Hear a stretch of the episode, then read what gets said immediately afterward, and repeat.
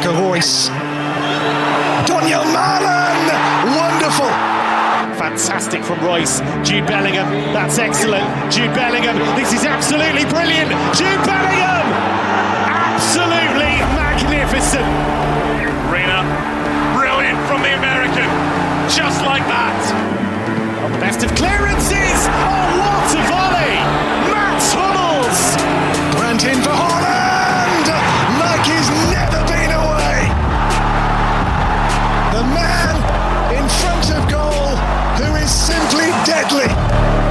Welcome to the BVB podcast. Bevo B.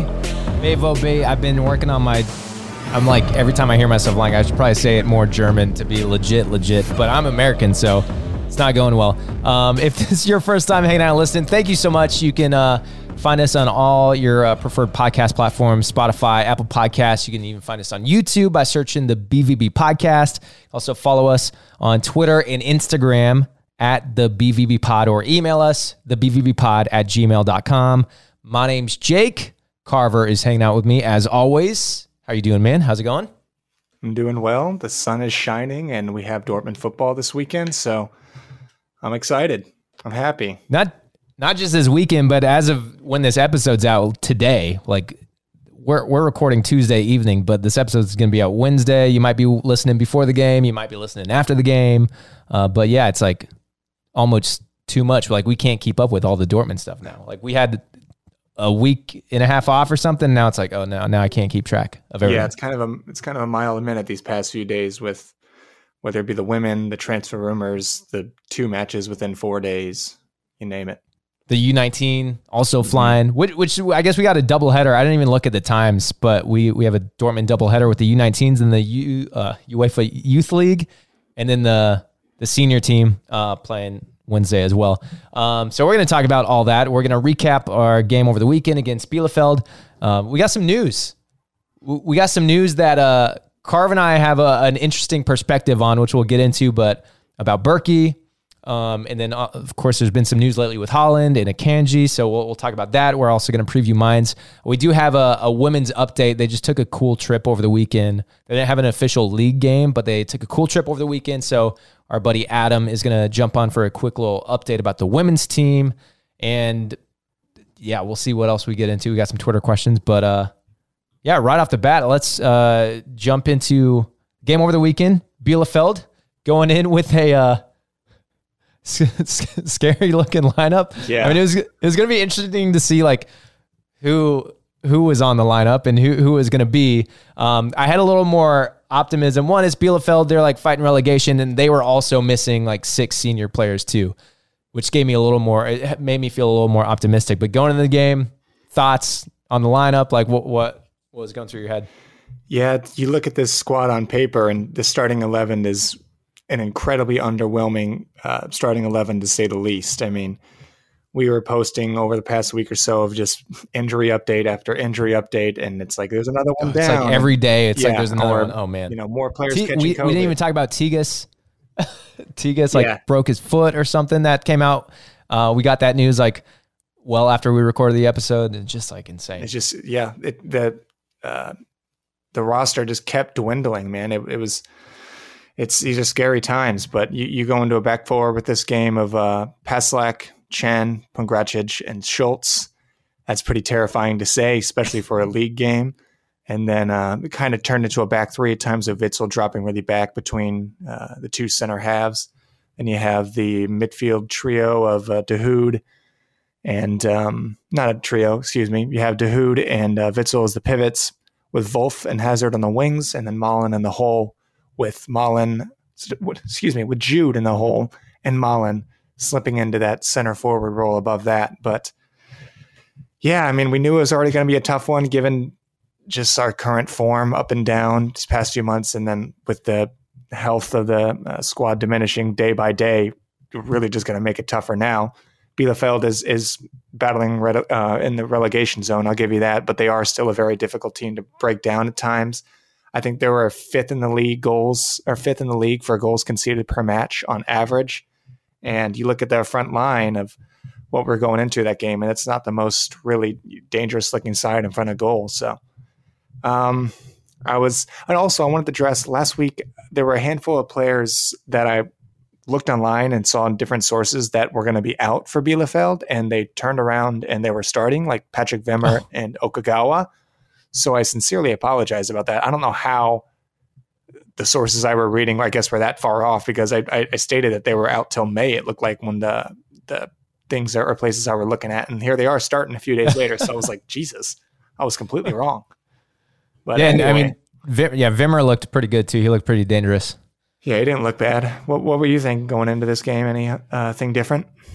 Uh, no, just scared. I was like, I, uh, yeah, it, it, was just gonna be interesting. I knew that, and um, all, uh, the positive is like we, we saw that Haaland was back and Reyna was back, which was really exciting. We knew they weren't going to start because they'd been out for a while. Um, but yeah, uh, so exciting to see them. And we even heard from Rose that uh, Haaland would be coming on for sure, which I mean, you kind of expect anyways. And I, I mean, I thought they looked good when they came on. They had a couple good chances. It's hard to say. yeah. When Haaland comes on, you expect him to score. So it's hard to be like, oh, he looked good, but like you still expect him to score.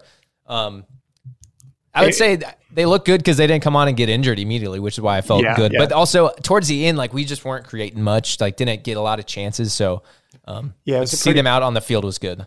Yeah, th- those two were pretty quiet, but it wasn't just those two. It was it was pretty difficult for pretty much anyone in our starting eleven to get any sort of fluidity going. You know, considering the state of our squad, it wasn't that um, you know rough to see because you can't really expect much more from these types of players.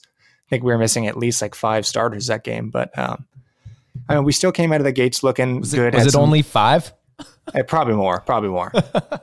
but we had we had good energy coming out of the gates uh, first half. Again, we couldn't get much fluidity going, but we did have good energy on the ball. Uh, we had true purpose and intent when we were on the ball, so we weren't just passing it back and forth, even though Witsel was on the field. So that was uh, nice to see.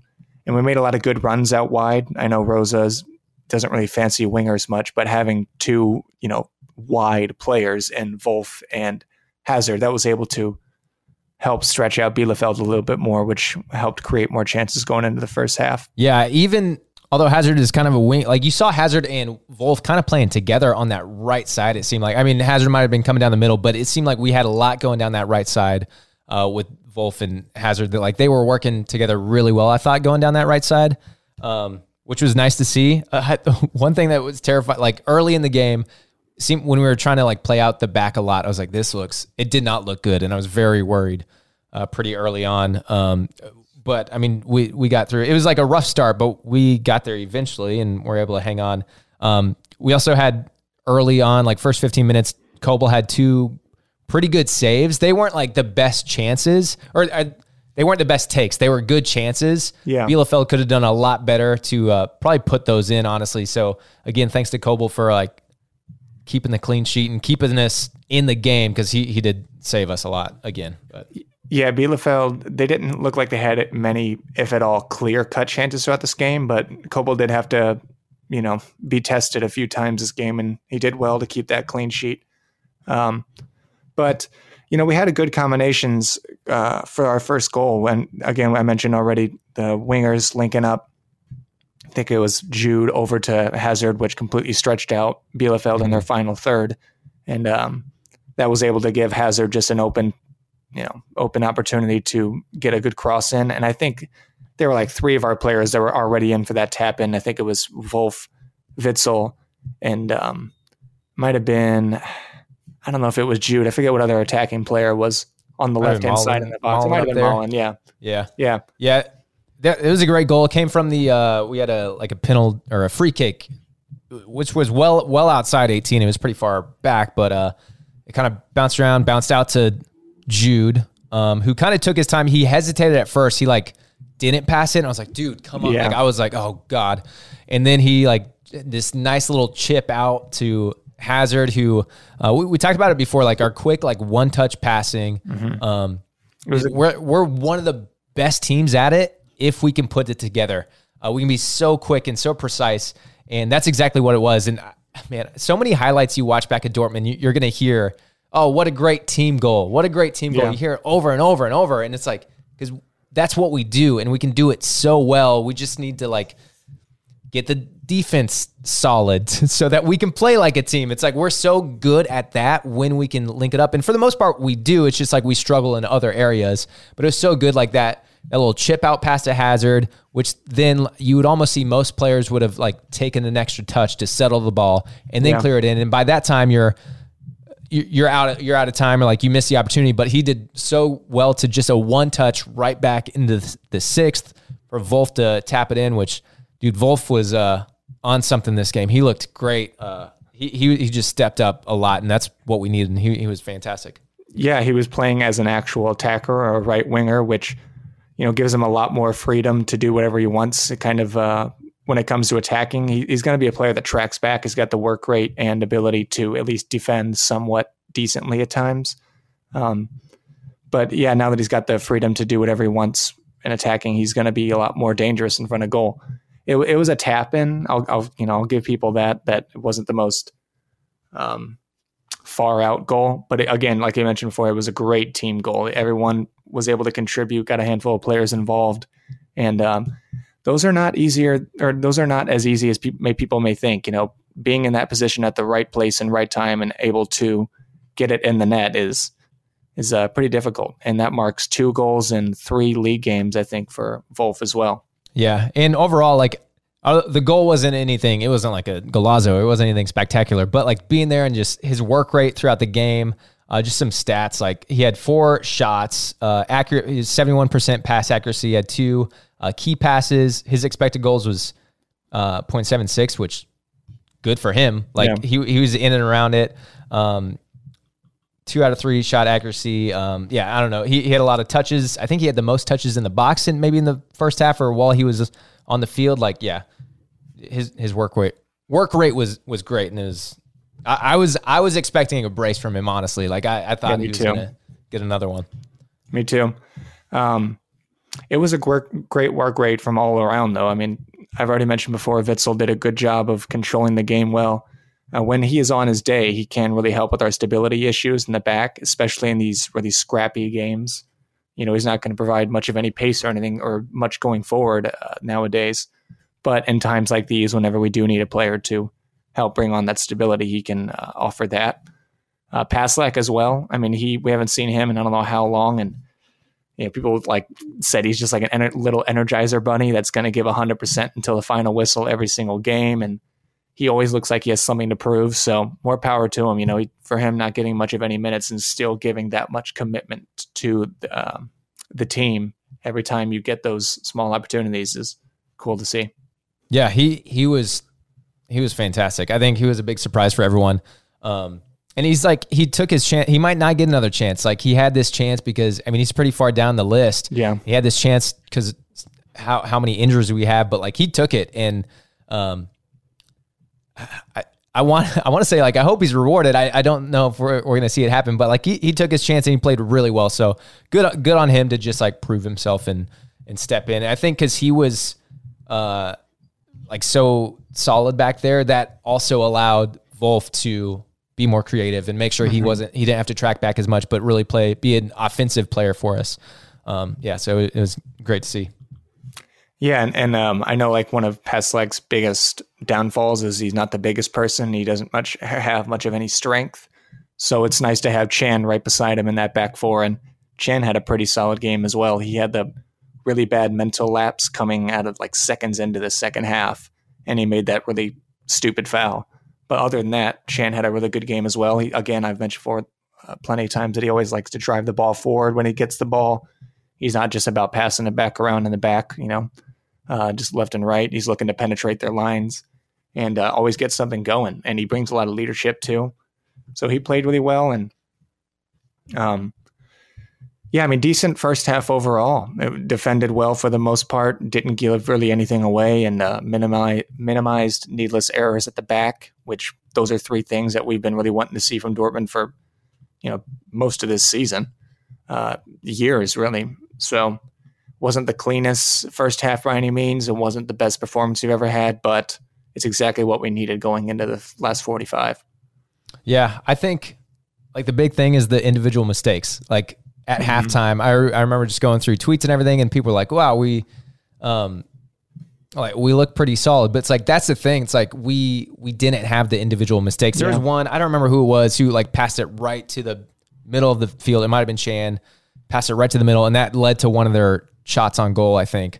Um, but besides that, like there was, just wasn't the individual mistakes, which is what we see so much and why we we, we think so much like our defense is like shambolic because because one mistake you can have one mistake one individual mistake that's going to lead to a goal But Oh yeah, we get have punished those. for it every single time. yeah so when when we don't have those and goals aren't going in it's like wow we're we're solid we're great it's like no this is just how a normal defense should be playing without you like take take that issue out and you look so much better even with a makeshift back four um yeah, so that that that was the big thing. It was great. I wasn't like typing up every five minutes, like, oh, giveaway by the him. Oh, Yeah, needless terrible penalty. Yeah, Yeah, exactly. Um, yeah, the second half was a little bit more scrappy, a little bit more cagey. Didn't have too many clear cut chances, but I know uh, Malen had a handful of great shots this game. Um, 39th minute, I think he had that great dribble where he took on three of Bielefeld's players and had that quick uh, shot that went a little over the bar. But early in the second half, he had that gorgeous shot from the right side of the box where it went over Ortega and just, and I mean like just under the bar enough to bounce out of the goal instead of back in. And that Yeah. was frustrating because I know Marco Reus, uh, his first season with us, he had a very similar goal. It was against Gladbach, but it was on that right side of the box where it had the dip over the goalie and under the bar. So, and Malen again just keeps getting robbed by the post this season. I think it's like Dude. close to like at least 10 times in all competitions he's been robbed by the post. dude, that was like that. That goal was, or that uh, no goal, shot. or it, that shot. That Yeah. was another one of those where like you just didn't see it coming. He's Mm-hmm. so quick. He can release it with such power and like precision.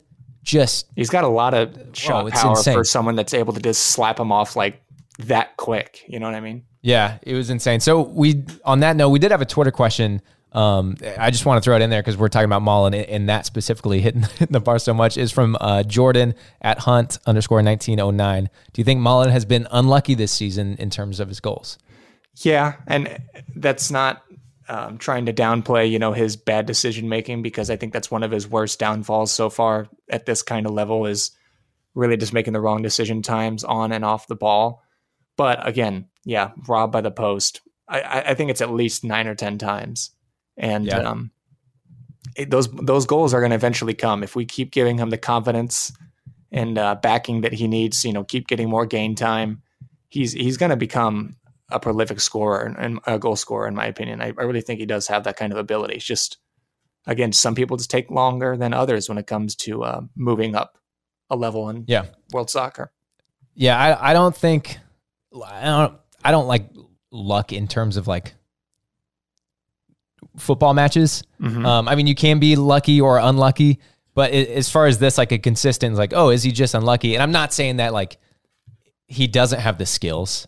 Um, it's just more of like settling in, get a little more confidence, and it, it's just something that will come with time. We've talked about it before. Like, uh, it's a new league for him, new team. He's probably playing a lot more than he, he thought, or like anyone expected. Honestly, he's had to jump in the role to fill uh, Haaland being Yeah. out. So Yeah. Um, I, I think it's just something like you said. Once he gets more settled, it will those goals will start to go in, and we, we shouldn't be. I don't think we should write off his season like, oh, he's so unlucky. Uh, just look at that as optimistic as like Yeah. he he's got the skill, and the fact that he's getting these shots off is crazy. I, I- I definitely Um, it's wouldn't really write off- promising. Yeah, I really, I definitely wouldn't write off this season as like a failure for Allen. I, I personally, at least, unless the you know the rest of the season it becomes like a you know much ma- more major dip in form. But I think it, it's been, you know, at least a hopeful season. It shows that he does have the ability in moments. Just again, a matter of improving his football IQ and um, learning the game plans a little bit more, and also settling into a position that we know we can consistently play him in. You mentioned before Mhm. filling in for Haaland in the center role, and then also at times going back from uh, in the left or right side. So just a matter of adjusting. But yeah, good game from Malen overall. Yeah, it'll be interesting to see. I think these last, I can't keep track. I don't know if it's 10 or nine now. It might be nine games now. Because, like, for two Nine weeks games, straight, I said 10 games because the delay Yeah. or the postponement. Um, it'll be interesting to see if Haaland stays healthy these last 10 games, um, where what happens to Malen? Because I, I kind of I hope that he stays in the lineup and maybe plays as a winger role, um, or they play two strikers. Who knows? Like who knows what's going to happen? Because this whole the lineup and game plan all season's been all over the place. But uh, I think he deserves to. I think he deserves to stay in the in the starting eleven. I just don't know where. Yeah, yeah, Assuming- especially especially with Brandt's form dipping pretty dramatically as well since like December now. Um, What would you think of Brandt's game uh, when he came on though? Because I thought he looked good. It's like maybe that this is what he needed was some time off, especially Yeah. having having that dip and he didn't get a chance to rest or anything. Uh, maybe this is what he needed. it, it wasn't anything too memorable, but I, I don't think he did that bad. Um, it, it'll be interesting to see how many minutes he gets here going forward, but uh, yeah, nothing too um, promising. But right. anyway, uh, you know, the game at overall well fought victory. Mentioned already, it was very scrappy, and it certainly was going to be pretty difficult going into it with this squad. I mean, to have to get a, a clean sheet, three in a row, by the way, three clean sheets and one goal. No, no, I'm sorry, not not three clean sheets. One goal conceded in our last draws. three games. Yeah, and especially with a clean sheet with a back four of Passlack, Can, Pongracic, and Schulz is pretty impressive. And also Mhm. with Bayern dropping points yet again, you know, it, it just brews the title race up just a little bit. And if we can, you know, win again on uh, against Mainz, we're only within three, four points now. Four points. Yeah, we had so we kind of have a game in hand. Um, I mean, we we do have a game in hand. It was weird. I was getting when people were like, "Oh, we had two games in hand." It's like not really. We just haven't played yet. played yet on Sunday or whenever it was. But so we do have a game in hand, which is Wednesday. We're gonna talk about. Um, and if we win this, we get the three points. Um, yeah, then we'll be within four, and we still have them to play, uh, which is a good position to be in. We, we still need them to drop some more points, but it's It's not a doable. bad position. Yeah, And it's definitely doable. if we if some miracle can happen and we can get like you know a point in Bayern or get a, a win in Munich that you know that uh, takes these last few games into the season and makes it really really interesting because then we're tied with them Um, yeah. but yeah so we'll preview Mainz but before we do have some news again uh, for, about Bürki, Akanji, and Haaland who do you want to start with Let's start with Bürki. Oh, I think that's a big one. And Bürki, if, right? if we have any new listeners specifically from St. Louis today, I think that's what they want to know. That's what we want to talk about. Yeah. So Carver and I, a little, little background on why I said we, we have a, an interesting take on this. Um, I, so Carver and I have mentioned it before. If you're new, Carver and I do live in St. Louis, and uh, we have our MLS team starting in 2023. This is the team that Bürki is linked to be signing with, which is very exciting. So my perspective is like I'm excited as like I don't know. I'm I'm just imagining like seeing Bürki like 20 feet from me, which is super exciting. Um, and I, and then I know I know there's some fans who, I mean, everyone in all the Dortmund supporters like, oh, thank goodness, get him out of here. Oh, and then all the St. Louis fans who might not know that he hasn't been playing for the last two years are like, oh, we're getting Dortmund's goalie. This is amazing. And then maybe they do a little research. There's going to be a little confusion, or like I've already seen some people are like, oh, well, he hasn't been playing for two years. Is this the guy we want? Uh, we did get some Twitter questions. Like people were messaging me specifically, like, oh, what what are your thoughts? And my thought was, I think he's a beast. Uh, no, he hasn't been how tall he is and like how he's just a monster. Um, I'm excited as a St. Louis fan to to have him coming because I think he's he's just needed a change, and this could be something good for him. Um, and so that that's where I'm I'm excited. Uh, and I've been excited for him to like get a change out of Dortmund. It's a weird thing. It's a weird thing being a fan of like both. Uh, but I, I, I- guess I want to get like your take on him and his background and like the move and I don't know uh, both both sides. Carver, you, you unleash it. Yeah, so last night you sent me a link and it was the rumor between Bürki and St. Louis City SC. And I read it and I was like, that seems pretty unlikely. You know, we've been trying to offload him for a few years, but his wage demands have been too high and it's going to be difficult to find a team that's going to match that. And then Fabrizio Romano arguably, you know, the top source in European or world soccer uh, for transfers, tweeted yesterday or this morning saying Bürki has reached a verbal agreement with St. Louis City. He will discuss final details this week in order to announce his transfer to St. Louis soon. And then when I read that, I was like, holy shit, this is insane. And I, I, I got me so excited to talk about it because, I mean, Bürki, again, and Bürki and Dortmund have been looking to depart for a few years now. And uh, his tenure at Dortmund has been nothing short of a roller coaster, just full of up and ups and downs on and off the pitch. By the way, so you know, like one minute he's one of the most underrated keepers in Europe, in my opinion, and the next, when his confidence takes a huge dip, inevitably, he's making schoolboys mistakes left and right. And you know, we all know he was never much of a sweeper keeper, and in the modern game and at the level that we needed him to be at, he just couldn't fulfill that role and he never really improved with his distribution and decision making. But he, whatever whatever he uh, lacks in that, at times on his day, he can make up for it in reflexes, and his positioning has really improved a lot. Um, but I know even off the pitch, from what I read online uh, a few years back, it took him a, a, long time to recover after the bus bombing in years back in 2017. Uh, so that's been tough for him, I know, and it's some family issues. I think if I, I could be wrong, it's just things that I read online. So it wasn't necessarily always, you know, just him and Dortmund that were having um, issues, and that's why he couldn't perform that well. But I mean, having all that said, this is a terrific. This is terrific news if it actually pulls through for both teams.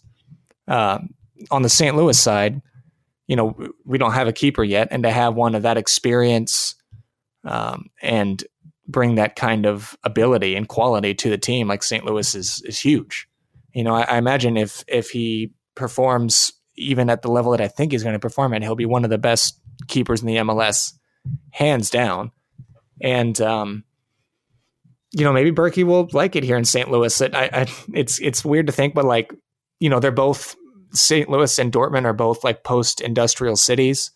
I've only visited Dortmund once, and it was only for a few days, but you know, we do live from, in St. Louis, and in my opinion, they're pretty similar cities in some aspects. You know, I, I mentioned already how much deep and uh, rich history both cities have. They both have nice parks. They can both be lively, but still on the small side compared to other U.S. cities. And they both have soccer deep in their blood. So I think Bürki can may, might have looked at that, and that might have been one of the convincing things that brought him over here, if it does actually pull through. But yeah, very exciting. I'm also excited to see him 20 feet away in St. Louis as well. Yeah. So before we you give like maybe the the Dortmund spin and the Dortmund take or talk as a Dortmund supporter, I want to stay here on on St. Louis and promise we're not a St. Louis. We're not going to be an MLS podcast. But this is so crazy. Like we, yeah, and I, I, I, know we're gonna. I, I know we're gonna have some like new people from St. Louis who are specifically listening. So, uh, and I, I do another St. Louis specific soccer podcast. And so I like the pressure's on from those guys. Like they're like messaging me and asking me what the lowdown is. Like, I don't like chill. I'm like, we're literally recording. So yeah, we'll, we'll get to it. But, um, w- one thing, and we have mentioned it before, but the sporting director for MLS or our MLS team is Lutz Pfannenstiel, who uh, has been in the Bundesliga a lot, like has a lot of connections, worked at Hoffenheim. Mm-hmm. Um, and which is why like some of our other signings have come from Bundesliga, which is kind of unique for MLS. And when they announced Lutz, and uh, the question was like, what? How is this going to play out? Like, what's because people thought that that's what people thought was like maybe we're going to see some Bundesliga Bundesliga people. I cannot talk Bundesliga people and players coming through because MLS is very much um, players coming through from South America, which is a great transition. Um, and that leads to a lot of those like South American players eventually move into Europe. Like it's a nice kind of stepping stones thing. So it was going to be interesting to see how this all worked. And Lutz is doing it. Like he's gotten some young players coming to us. Yeah. Um, now we have Bürki, and it. I think. No, we don't have, but more than likely, yeah, yeah. By the time this episode is out on Wednesday, we might have Bürki. That'd be uh, crazy. we don't have as of we're recording it, but I think obviously Lutz has a good reputation and he's saying the right things to get these guys to come. Um, even though the team won't officially start for another year, yeah. the pro team is not starting for a year. We have players who are signed on to come this summer when like our reserves team is playing, um, which is exciting for us, and it's going to be exciting to like I don't know if say we get him and everything, and Bürki comes to St. Louis this summer. I don't know if he's going to play in our reserves team, which would be insane, but he's going to be there. And I don't know. Yeah. I'm going to ask him to sign some stuff. Me too. Me too. Um, yeah, apparently he rejected a handful of other clubs, including Bayern Munich.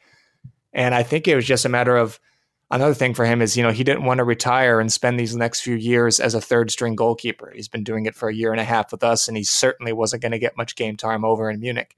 So I, I don't know what Lutz uh, also offered him whenever he was talking to him, but you're, you're right. He is, he's killing it right now as the St. Louis sporting director. He's taken or bringing in a lot of talent, which I was nervous about because for those of you don't know, St. Louis is building a whole new brand, a brand new stadium, training facility, and all of that. So I didn't know how much of the finances were actually going to go into investing into the team, given you know all the expenses already for this past year of creating the team. So these are these are some big moves that we've been making. Yeah, and I think with Lutz and the like we've been hyping him up so much in St. Louis because the moves he's making were like in in Lutz for, we trust. For an, yeah, he's like for an MLS team at least, you know. For, yeah, um, but I I think on the the Bürki thing and because Lutz does come from Bundesliga, and I mean he's literally played all over the world, but he has a big connection with Bundesliga, um, and he does commentating. You, if you aren't too familiar with Lutz and you watch Bundesliga in America on ESPN, he commentates pretty much every weekend. He was in Germany last week because he took a selfie at. I don't remember what game he was at, but um, so he might have had a conversation with Bürki then. Yeah, I don't know, but he was there last week. But with, with all this tying together, like he knows Bürki's history and I'm sure like he's had some. I, I just don't think he would sign him, potentially sign him, or make this move if he didn't think it was it was going to be viable, or if he was going to be here and not be able to be in the right mental space. Like I'm sure they've been talking for a long time, yeah. and the fact that he knows Bundesliga has probably had a lot of conversations with him. I'm very confident that this could be a good move for him to get back to where he needs to be and, and perform. Yeah, perform consistently. And, and, the U.S. has also had, you know, a partnership with a handful of different Bundesliga clubs, and you know the academies in the last like three or four years have linked between, you know, cities like Dallas and um, plenty of other like New York too, plenty of other places, and you know we just have that connection between the U.S. and Germany. So a lot of our talent has been slowly going more abroad rather than you know playing in college in the MLS, which is great to see. But that's a whole nother podcast to talk about, you know, U.S. talent. But yeah, again, that's that's cool that we have this connection and uh, to the Bundesliga and can attract talent from Europe. Uh, I do want to shout out Derek on Twitter. I feel like he's the most prolific Dortmund tweeter out there. He's one of my favorite people. He has so many hot takes, and I love it. But he, he lives in Nebraska. Him and I were talking. Uh, he lives in Nebraska, and he was like, I think he tweeted something Friday night, maybe or Saturday. He's like, "Oh, what, what's everyone doing?" And I was just like watching MLS, and I tweeted from the BVB Pod account. Um, and he asked our, our team, and I said, "Well, we're from St. Louis, so." And this was before the Bürki news and everything.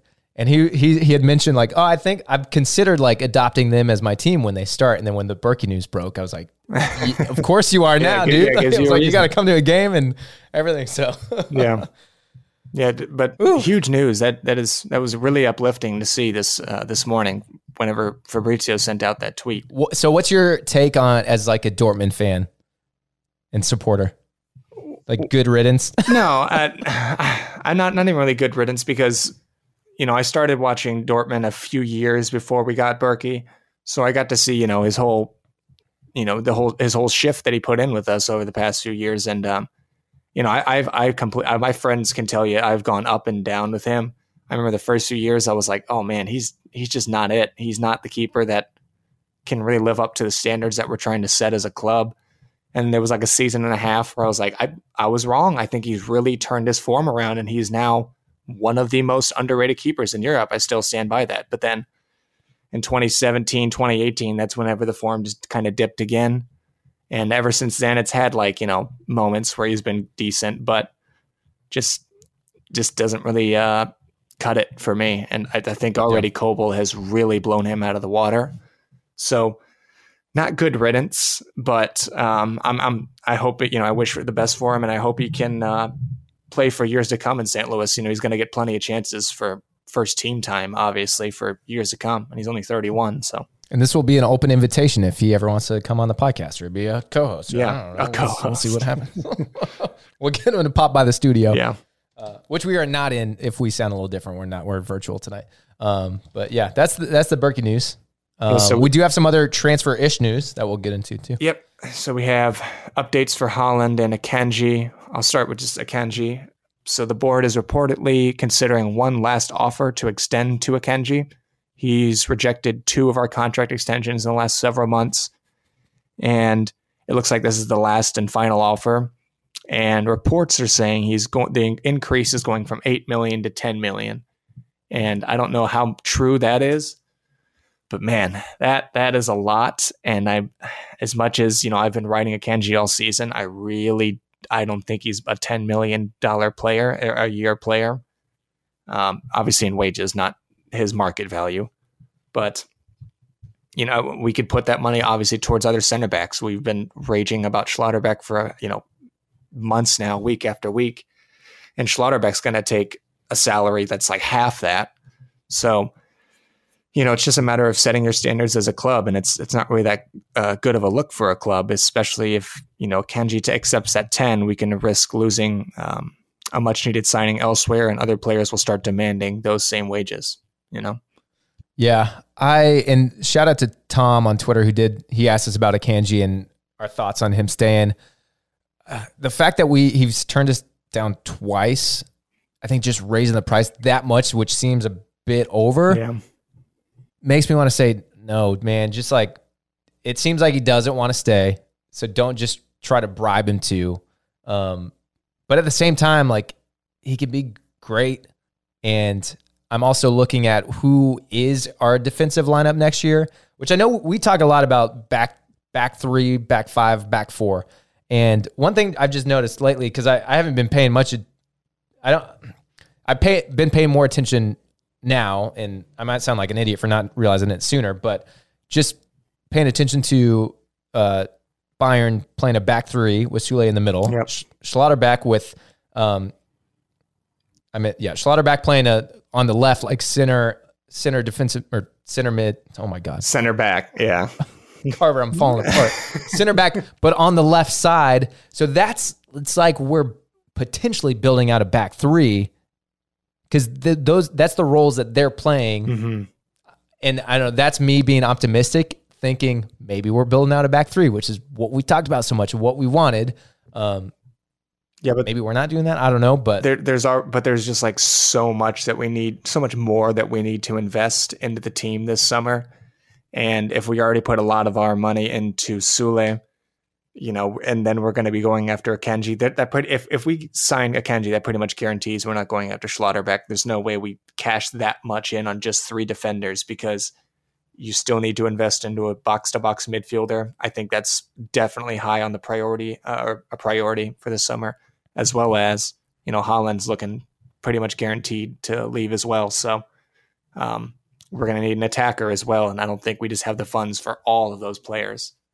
So what is the I forget the Zagadou situation? Is his contract up? Is that one you think he's out? Yeah, so his contract does end this summer as well. So we have, I mean, we have a handful of players leaving this summer, and then a lot of players play, leaving uh, in the summer of 2023 as well. So it's going to be, you know, kind of a do or die these next eight or so months for Borussia Dortmund. Of do we know if you know half of our team is going to leave or stay? Yeah, that that's one thing. I think Zagadou is probably going to leave as well. It's one thing that worries me is if if Akanji and Zagadou leave, we just need some. I guess uh, Coulibaly might be coming up, Yeah. but it's like we we just seem so short on uh, backups. Yeah, I think I think if Akanji and Zagadou leave, we can we could go in for Schlotterbeck. That relieves a lot of wages, especially with Bürki leaving. And then so you lock down two defenders. I think that's probably good enough for center backs. Um, especially Yeah, until one gets injured. yeah, it's fair, but you still have three guaranteed starters in Schlotterbeck, Hummels, and Sule. And then after that, you can look at, uh, Yeah. you know, you can go back to the Cans and Coulibaly's. But yeah, next you want to go into a box to box midfielder, attacker, and potentially a winger as well. It's sad because, you know, Akanji, this is his, easily his best season with us. He's looked phenomenal. He's I've said to plenty of people these last few months that he's one of, if not the most underrated defender in Europe. But at the same time, this is also like the only season that he's really performed this well. Last season he was all right for sure, but like before that, I mean, they I can it was easy to find people back then that did not care for Akanji much whatsoever the first two years he was here. So it's sad to see him depart, but if that's what he's looking for, if he's chasing that kind of green, look, it looks like Yeah. we're going to look elsewhere. So uh, since I mean, we did talk about attackers and wingers, so on that note, not that he's a winger, but we we Yeah. had another uh, Twitter question from Nico on Twitter, of course, because man, I am all over the place. if you can't tell, I'm all over the place. Said, "Are you?" Okay, this is that we've talked about it before, and I'm gonna go off a little bit like I had before. He says, "Are you also tired of the Haaland saga?" Yes, every Borussia Dortmund fan Um, as I am. Absolutely. I so here's where I am. I'm not. I don't even think he's a saga. Like what? it's it's been since, Because- since he's the day he signed. It's been a saga. But if, if okay, maybe I don't Last spring there were rumors like almost every but other there's gonna day. be- there's gonna be there's always gonna be rumors, and it's not like I don't know. Part of the saga is people are mad, like make a decision, but it's like we don't need a decision now. I, I disagree. I, I think I think we needed a decision a few weeks ago. Um, well, I mean, you need to prepare for what it's already a huge summer for us, and you know, with Haaland leaving, it's going to be that much more vital to find at least a half decent replacement for him. And you have to get these decisions right. And if you don't have that much time, it's going to be hard to um, find the proper replacement. But so yeah, the update that we had for him is um, Fabrizio Romano also had on his podcast that released today stating that Madrid, Real Madrid, are ready to pay whatever Borussia Dortmund want for Haaland. I think even there were rumors of um, they're going to pay more than his release clause to kind of, I guess, seal the deal. And also, according to Romano, it is up to Haaland where he wants to play. And he apparently does not care about money. He cares about the project of the club. You know, remember he chose Salzburg over Juve years ago. He chose Borussia Dortmund over Manchester United in 2019, 2020. And now, you know, I think he's just going to be ready to take that next step of where he wants to go and hopefully chooses uh, correctly as well or yeah, for this decision. Ye- Yeah, and there were also big links with Manchester City. Yeah, uh, Manchester earlier City as well week, as one so- of the other big betters. I, I guess my thing is, I understand that we there's a he needs we need to know if he's leaving or not. I've kind of just always been under the assumption like he's gonna leave. Like, I guess that's where I am. So I'm like, I saw it coming. Like, so I'm just like, don't be mad at him now. Just let him play. Let him score goals. Yeah. and just know that he's not gonna be here next year. It's sad, but that's the actual truth. It, it literally is just enjoy him while you can because, I mean, if, if, if some miracle happens, he turns around and, and chooses an extension with us, hallelujah. But yeah, that's another player that's probably going to be looking to leave this summer.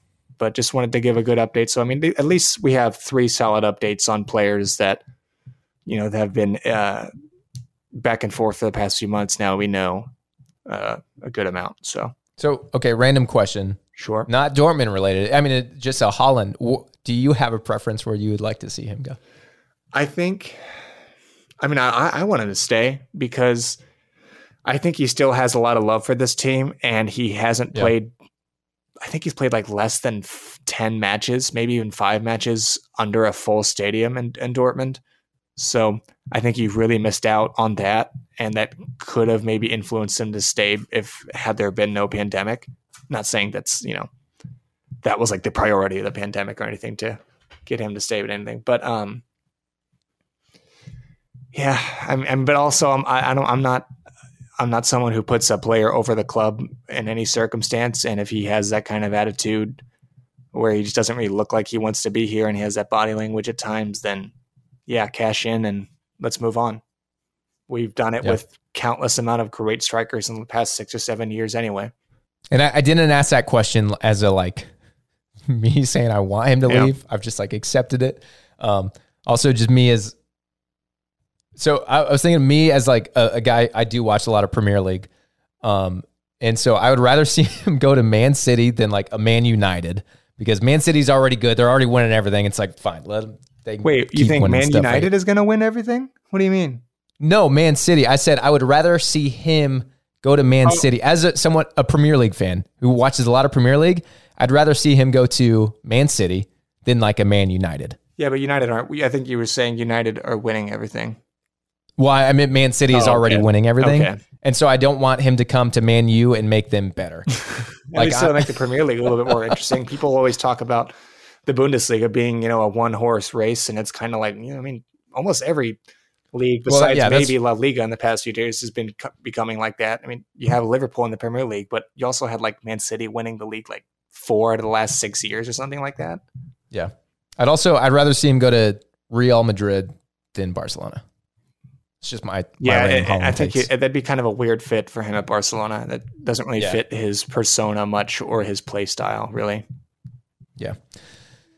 All right. Anyways, uh, anything more about Haaland? Oh, we did have a. I think there was a Hazard question. Did you have any updates on Hazard? No, just other than I know he's looking elsewhere and his agents are looking elsewhere.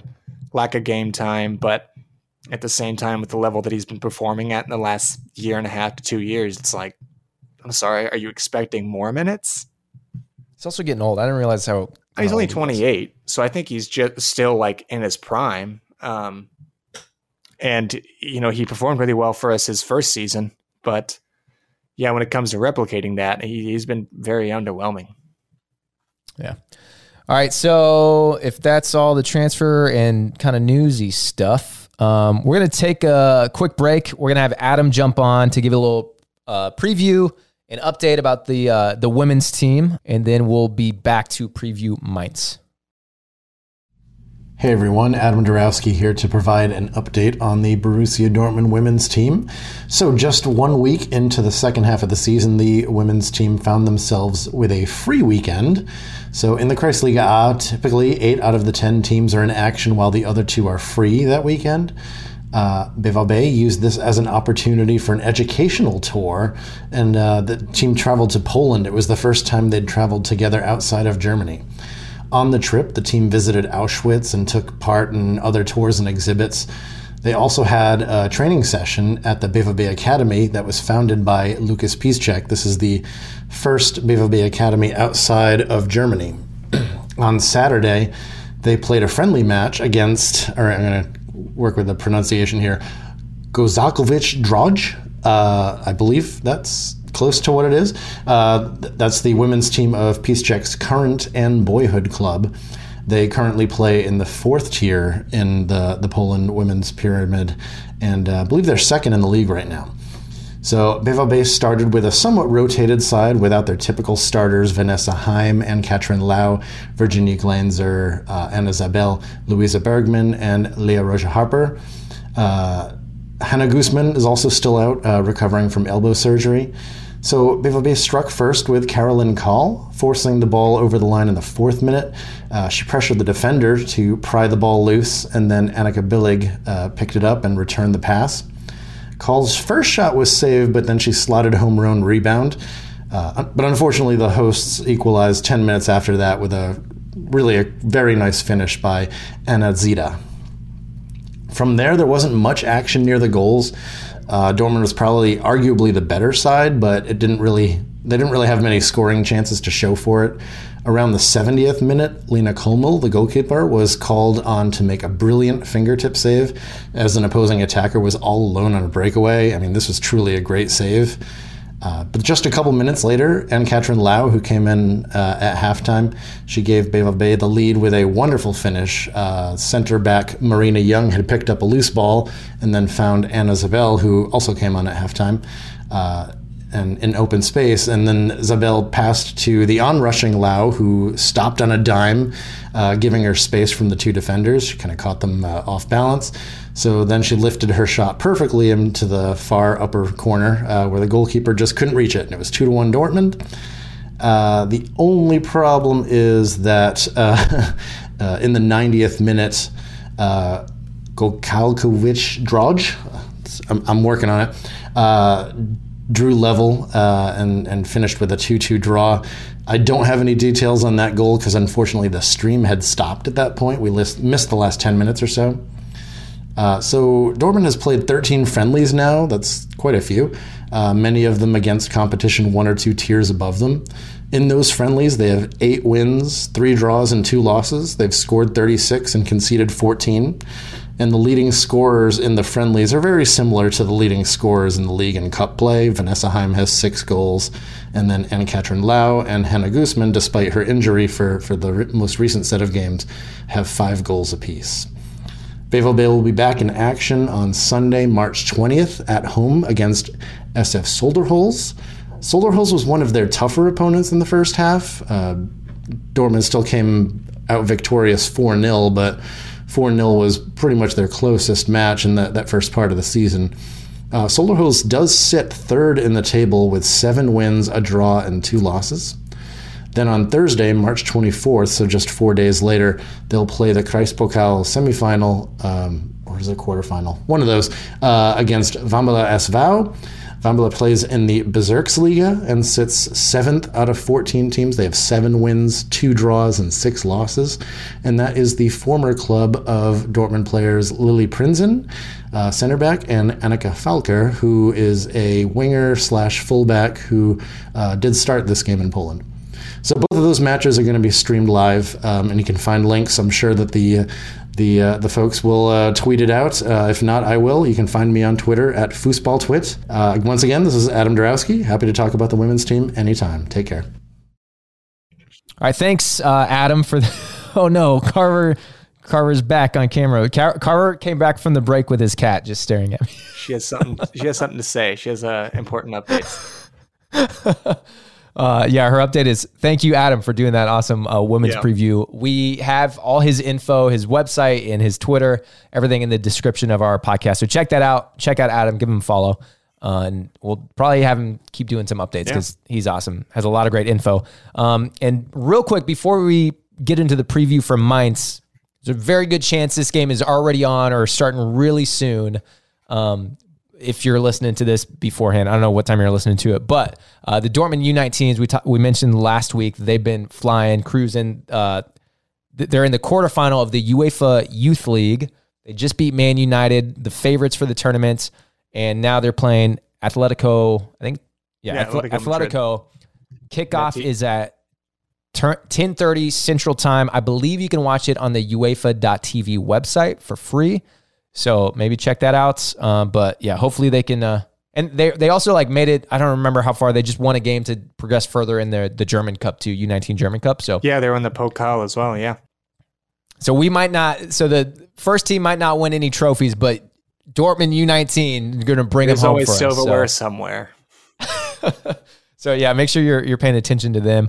Um, but la- later, uh, whether you're listening before or after, Dortmund senior team uh, also kick off 12:30 Central Time uh, against Mainz. So we'll get into our preview of them.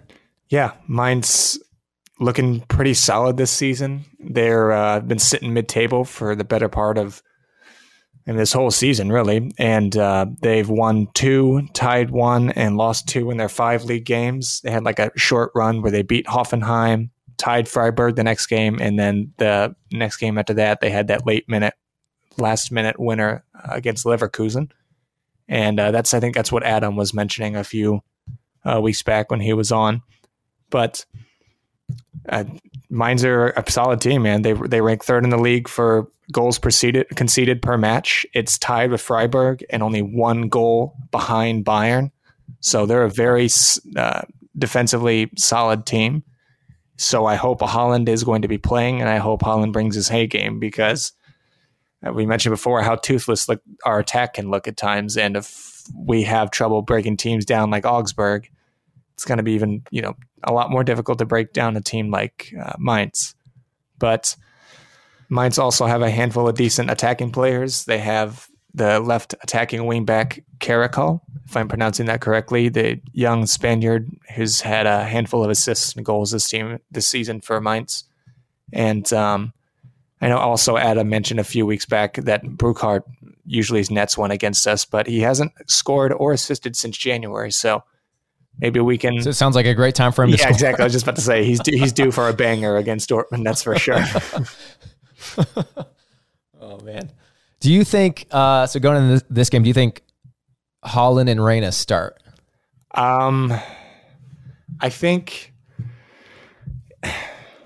You know, I, I think I think Haaland doesn't start because I, I saw on Stefan Bosko, his the uh, co-host for or the host for the Yellow Wall, uh, he was tweeting that like the day after the Bielefeld game, Haaland already picked up a small knock. So I don't know if he, yeah, I know. I don't know if he's going to be fully ready to start, but I think Reyna will. And I hope Reyna performs well because he's been out for so goddamn long. And I'm extremely happy to have him back, but also he needs to pick up the pace and pick up his body language because, you know, if he's going to not produce that many goals and also not really have the mentality to chase balls down like he did a few uh, games ago before his second knock, then, you know, his playtime's in trouble, in my opinion. Yeah, so I just pulled up, and of course, by the time this episode's out, you're going to know way more than we do 24 hours before the game. Um, the the lineup might be out and everything, but um, so I I just looked back to see like the latest quotes from uh, Rose for the press conference. Uh, Marco Reus is still sick at home, but he's feeling better. He won't be available tomorrow.